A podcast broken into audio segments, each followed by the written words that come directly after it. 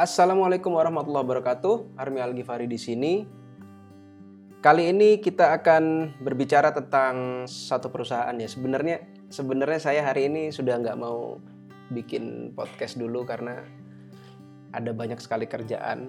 Cuma karena saya tadi baca-baca dan kebetulan ada satu kisah yang sangat menarik ya. Jadi saya bacanya itu sampai kayak membayangkan situasinya gitu loh. Itu situasi yang kayaknya keren banget dan relevan dengan kita sekarang yang sedang menghadapi masalah um, kalau dalam istilahnya di dalam buku ini namanya uh, inflection point.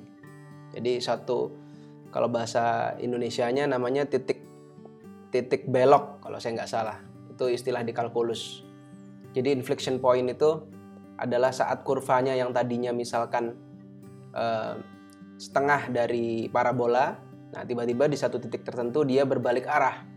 Jadi titik ketika dia berbalik arah, berbalik arah menjadi uh, eh sorry yang yang tadinya adalah bell ya, seperti bell terbalik kemudian berubah menjadi parabola yang naik. Ya dari bawah ada satu titik tertentu di mana titik ini sangat krusial.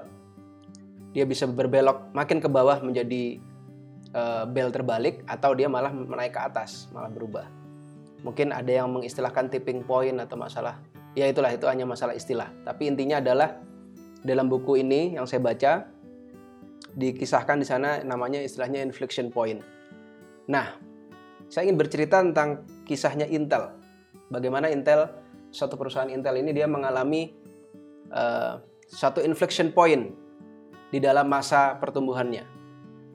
Awalnya dari tahun 1968 jadi tahun 1968 Intel berdiri itu adalah perusahaan pertama yang eh, kira-kira dia itu mengembangkan penelitian tentang semikonduktor. Semikonduktor itu adalah bahan yang menyusun memori kita hari ini, memori komputer itu. Nah, memori komputer itu tersusun uh, atas bahannya itu bahan utamanya semikonduktor, silikon. Nah, awalnya dia berdiri adalah satu perusahaan yang fokus kepada bagaimana bisa menyimpan data di dalam satu chip chip memori ini tadi.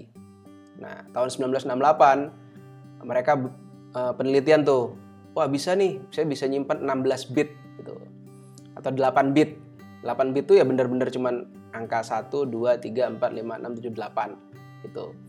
Terus tumbuh lagi, tumbuh lagi 16, kemudian jadi 32, 64 Pokoknya intinya mereka adalah fokus ke memori, bisnisnya memori pertama kali. Tahun 70-an mulai tumbuh tuh persaingan-persaingan, tapi karena uh, memang mereka pinter dan engineer-engineernya terpilih semua di Intel itu, dalam satu masa tertentu dia uh, istilahnya pesaing itu lewat lah, dianggap ya sekedar sekedar ada dan belum gede-gede banget sih ini uh, si Intel ini, cuma sudah cukup sustain bisnisnya di tahun mereka merasa cukup sustain di tahun 70-an. Nah, kebetulan karena si siapa namanya? CEO-nya ini adalah satu orang yang juga cukup orangnya bisa dibilang paranoid gitu ya, paranoid.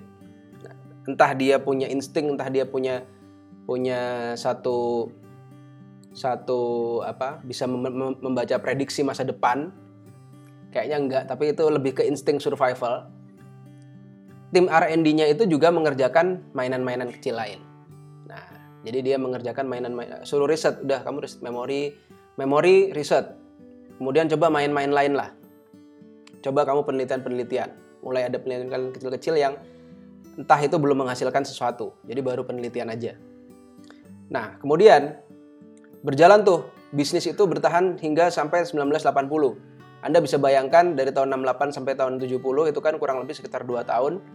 Kemudian dari tahun 70 sampai tahun 80 itu 10 tahun. 10 tahun artinya sudah kurang lebih 12 tahun. Sorry kalau ada background anak saya nangis ya. Biasa ini jam-jam waktu mau tidur. Jadi 12 tahun dia berjalan di dalam sebuah bisnis dan kemudian uh, itu kita merasa kalau bisnis kita belum 12 tahun ya udah mungkin kita belum bisa merasakan apa yang dirasakan Intel. Tapi kalau sudah di 12 tahun dia sudah mulai kita merasa bahwa ini kayaknya sudah sustain nih, sudah stabil nih bisnis ini. Tahun 80 terjadi satu masalah yang mengejutkan.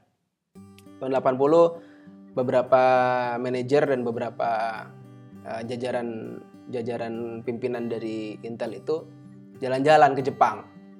Dia lihat kok kayaknya Jepang juga bikin memori gitu. Jalan ke Jepang, mereka kaget. Baik dari secara etos kerja, kemudian kesungguhan mereka dalam mengembangkan bisnis memori itu sangat mengerikan. Kalau dalam bukunya itu dibilang kayak ini mengerikan nih levelnya levelnya kalau saya ngeliatnya mengerikan karena sampai beberapa floor floor satu ada berapa ratus orang itu fokus mikir untuk memori yang uh, sekian bit. Nah, kemudian lantai dua naik yang berapa bit. Jadi mereka meriset secara bersamaan dalam satu tempat dengan jumlah manusia yang banyak dengan gaji yang murah. Dengan kualitas yang bisa bisa bahkan menyamai Intel dan bahkan melebihi Intel tahun 80 itu. Itu saking ngerinya, saking ngerinya itu mereka sampai uh, bercerita dan uh, di kantornya dibahas, dibedah saya mereka ada satu discouragement tersendiri ya, satu ketakutan tersendiri. Sampai pernah ada satu sales pitch-nya dari perusahaan-perusahaan Jepang itu ke klien-kliennya Intel itu bilangnya kayak gini nih. Ini coba saya saya saya bacain ya.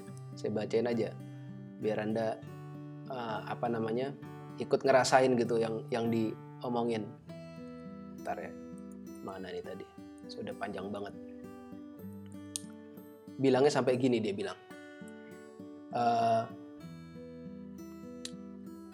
kita gunakan rumus 10% cari AMD AMD itu perusahaan kompetitor memori saat itu eh, American company juga yang yang di bergerak saat itu juga di memori cari AMD dan cari Intel ini ini instruksinya nih instruksinya ke salesnya kalau ada pelanggannya kalau ada kliennya AMD dan Intel, mereka pakai AMD dan Intel, tawarkan produk kita, tawarkan dengan harga 10% lebih murah.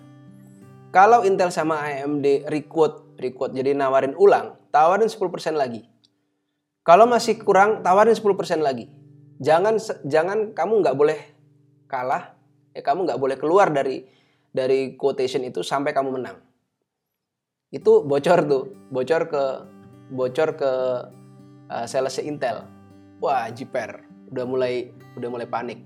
Dan tahun 76 sampai tahun uh, resminya di tahun 84 itu uh, memori Jepang itu sudah melewati Intel dan uh, semua Intel aja lewat gitu. Apalagi perusahaan-perusahaan Amerika yang lain di situ.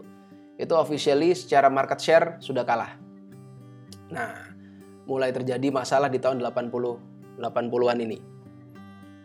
Uh, konflik, berantem, bahkan manajer-manajer di Intel itu juga berantem.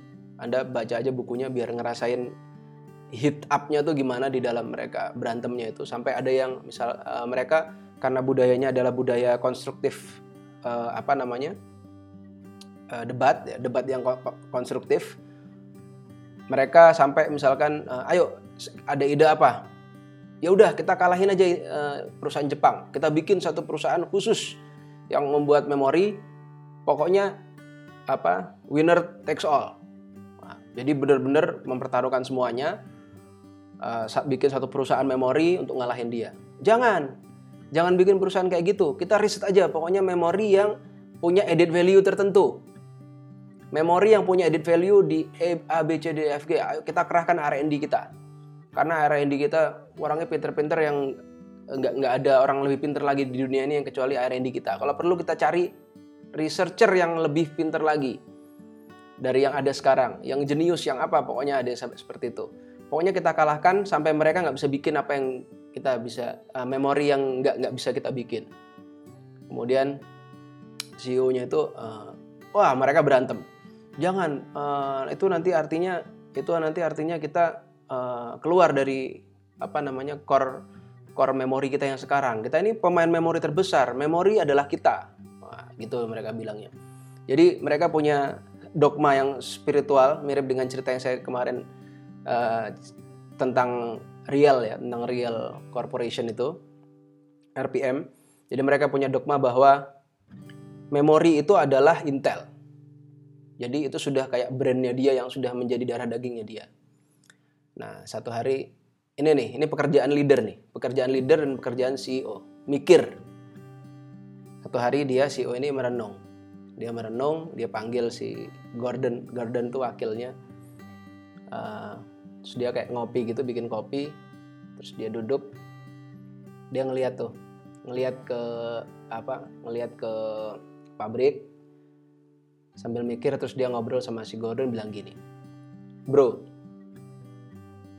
misal bro misal kita berdua nih dipecat. Kemudian uh, ada CEO baru masuk. CEO baru masuk kira-kira kira-kira nih menurut lu kira-kira apa yang akan CEO itu lakukan? Mikir tuh mereka. Terus Gordon bilang, kalau ada CEO baru masuk, dia pasti akan keluar dari bisnis memori. Karena udah terlalu complicated dan ini istilahnya unwinnable war, kata si Gordon. Terus mikir tuh, si, si CEO ini mikir, mikir kalau memang si new CEO itu nanti akan mengambil keputusan kayak begitu, Terus kenapa nggak kita aja yang bikin keputusan itu sekarang? Nah, mulai tuh kayak silent moment. Mereka mikir, ya udah, itu diskusi tahun 84. Ya udah, kita keluar dari bisnis memori. Wah, itu Anda bisa bayangin satu perusahaan dari tahun 68 sampai tahun 84 itu artinya sudah berapa tuh? 16 tahun.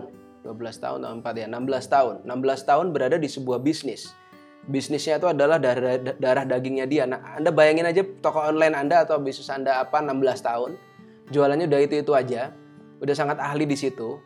Terus tiba-tiba mau out of business. Tahun 84 cerita. Disosialisasikanlah cerita ini. Wah, sosialisasi ada yang berantem, ada yang ada yang sampai mempertahankan pokoknya ini harus memori sampai di satu titik si manajer uh, si manajer ini ini manajer ya belum bukan CEO ya si manajer ini uh, saking dia mempertahankan bahwa ini bisnis mau kita nggak boleh keluar dari bisnis memori. Anda nggak boleh kayak gitu. Ini ini bisnis kita tuh ini. Kalau anda mau melakukan itu kita bubar. Kita memang mau ngerjain apa? Gitu kan. Nah di tengah pergulatan batin seperti itu dia ditawarin dibajak tuh sama perusahaan memori yang lain. Pindah. Si manajer ini. Nah, si CEO malah bilang gini ya udah lu pindah aja sekalian dah. Udah pindah. Kita mau keluar dari bisnis memori. Wah chaos. Saking chaosnya itu situasinya uncontrollable lah nah, dan itu butuh waktu satu tahun.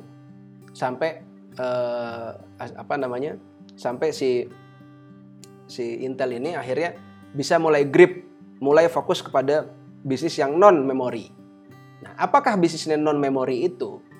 Ini ada satu insight yang saya sangat sangat ter, terkesan ya. Tadi kan saya bilang tahun 70-an CEO ini sudah mulai uh, punya mainan kecil yang saya bilang dia bisa melihat masa depan, saya bilang dia bisa punya ada semacam kayak uh, paranoid di situ. Dia sudah meriset atau dia sudah mulai mengembangkan produk baru, yang mana produk baru itu yang namanya mikroprosesor. Nah, Anda mulai dapat clue-nya di sini. Mikroprosesor. Waktu itu nggak ada yang minta, nggak ada yang minta, kemudian masih revenue-nya masih kecil. Kenapa waktu tahun 70-an nggak ada yang minta? Karena industrinya waktu itu industri landscape industri uh, teknologi komputer ini itu masih bersifat istilahnya namanya uh, vertikal. Vertikal itu vertikal itu adalah satu perusahaan itu membuat memorinya sendiri, membuat frameworknya sendiri, membuat softwarenya sendiri, membuat mainframe-nya sendiri. Pokoknya dia dia bikin sendiri semuanya. Nah, landscape bisnis IT itu awalnya tuh seperti itu. Jadi kalau misalkan Intel bikin mikroprosesor itu siapa yang beli? Gak ada. Karena ya semuanya landscape-nya seperti itu pada awal-awal itu. Nah, kenapa uh, Intel masuk ke bisnis memori? Karena mereka melihat ada secercah kayaknya mulai bisnis landscape bisnis uh, apa in, uh, eh, IT ini, teknologi ini, teknologi komputer ini sudah mulai berubah dari yang vertikal menjadi horizontal. Horizontal itu gimana? Artinya satu perusahaan itu fokus kepada satu satu pekerjaan aja. Misalkan uh, apa namanya Microsoft hanya bikin software aja gitu. Kemudian uh, apa lagi ya? Pokoknya gitulah kira-kira. Kayak ada dia bilang di sini ada perusahaan namanya NCR atau apa. Jadi fokus ada yang pemasarannya aja, ada yang bikin memorinya aja, ada yang bikin ada yang bikin uh, apa namanya motherboardnya aja, mungkin kayak begitulah. Jadi fokus kepada lini-lininya dan dan mereka saling beli dan kemudian tersusun. Itu landscape bisnis yang baru yang horizontal. Nah, pada saat Intel berdiri itu landscape-nya masih horizontal, masih vertikal. Jadi belum ada yang beli nih. Apa, apa mainan mikroprosesor ini belum ada yang belum ada konsumennya sedikit. Nah, tahun 80-an itu secara tidak sadar mulai ada IBM. IBM make uh, mikroprosesornya dari Intel. Dan tanpa disadari, produk ini punya kesan tersendiri di para penggunanya. Jadi semacam kayak semacam kayak brand. Kamu beli beli komputer apa, Bro? Uh, IBM. IBM yang seperti apa? Oh, IBM yang yang 386. Nah, gitu judulnya. 386 itu merujuk kepada Intel. Si si apa namanya? si prosesornya. Prosesor Intel itu kan Intel 386 kalau saya nggak salah ya. Microprosesor 386 saking itu penggunanya tuh kayak begitu dan punya kebanggaan tersendiri menggunakan 386. Itu tanpa disadari oleh Intel. Nah, IBM kan awalnya 84 itu diputuskan kita ngerjain apa ya? Uh, belum tahu tuh dia belum tahu bahwa ini ini ini makanya Anda harus punya ini insight berikutnya Anda harus punya connection yang cukup dalam antara puncak manajemen dengan market. Itu sering kali uh, puncak manajemen itu adalah the last the last man to know. Jadi bener-bener kayak nggak ngerti banget sampai akhirnya dikasih tahu di mana itu sudah yang kayak terakhir banget gitu loh. Nah itu nggak boleh terjadi. Nah di dalam uh, kisah Intel ini nggak tahu tuh, nggak tahu bahwa ada produk itu yang sudah uh, populer, populer tapi masih sangat niche. Itu tadi yang saya bilang masih vertikal industrinya. Oke, kita gini deh, uh, coba deh kita sosialisasikan ke klien-klien kita. Nah, ini si si IBM tuh bilang, eh si Intel tuh bilang, kita sosialisasikan ke klien-klien kita bahwa kita mau keluar dari bisnis memori. Apa tanggapan mereka nanti? Daripada kita berantem, kita tanya aja klien kita. Klien-klien kita ini kan yang paling ngerti apa menurut mereka kalau kita keluar dari bisnis memori? Tanyainlah klien-kliennya. Waktu itu tahun 84 itu sudah ada IBM dan beberapa perusahaan yang sudah pakai. Saya lupa perusahaannya apa aja. Um, nanti Anda baca aja sendiri bukunya lah. Nanti judul bukunya saya kasih tahu di akhir. Um, dia tanya, terus lucunya uh, klien-klien itu malah bilang gini, uh, bro, istilahnya ya kasarnya, bro, uh, apa namanya? Dia bilang istilahnya kalau bahasa bahasa slang kita gini ya. Bro lu ngambil keputusan kelamaan bro. Harusnya itu sudah lu lakukan dua udah beberapa tahun yang lalu. Lu fokus aja microprosesor bisnis memori tinggalin aja. Itu harusnya itu paling logis itu kata si klien-kliennya. Jadi klien-kliennya malah klien-kliennya malah kon apa namanya kok kelamaan? Kok kelamaan kamu ngambil keputusan microprosesor itu? Harusnya itu dari dulu. Kaget lah si manajemennya juga kaget. Artinya loh berarti apa yang saya pikirkan dan apa yang konsumen pikirkan itu kayak nggak fit gitu loh. Nah tahun 84 itu diputuskan mereka suffer mulai dipangkas-pangkasin yang nggak artinya nggak keluar begitu saja karena ada kontrak-kontrak dan seterusnya yang harus dipenuhi dulu. 85 uh, eh, mulai itu agak-agak profit mulai agak-agak profit tahun 86 benar-benar out of memories business 86 Eh, bahkan pabrik pertamanya ini sangat-sangat benar-benar agile banget ya. Eh, pabrik pertamanya yang sangat berkesan itu yang penuh memori, pabrik memori yang penuh memori itu ditutup 86 itu. Dan mereka mulai fokus ke bisnis mikroprosesor dan mereka nggak kepengen kehilangan kehilangan apa namanya momentum lagi gila-gilaan mereka sangat concern di prosesor sampai ada kita kalau pernah dengar istilah uh, campaignnya Intel itu Intel Inside. Nah, itulah awal mula ada Intel Inside. Dia merasa bahwa saya sangat kuat sekali di bisnis microprosesor dan tidak ada yang mengalahkan saya, tidak ada yang melawan saya. Saya harus benar-benar harus benar-benar aware dari sekarang bahwa ada ada macan yang siap mengintai bisnis saya dan makanya saya harus benar-benar ready untuk terjadi perubahan. Insight berikutnya adalah kadangkala kita itu nggak tahu, nggak tahu uh, akan terjadi perubahan, tidak tahu akan terjadi perubahan dan bahkan orang yang yang bisa membantu kita di saat-saat genting terjadi perubahan itu tadi itu kadang-kadang adalah orang-orang yang ada di lower management yang ada di lower organization kita.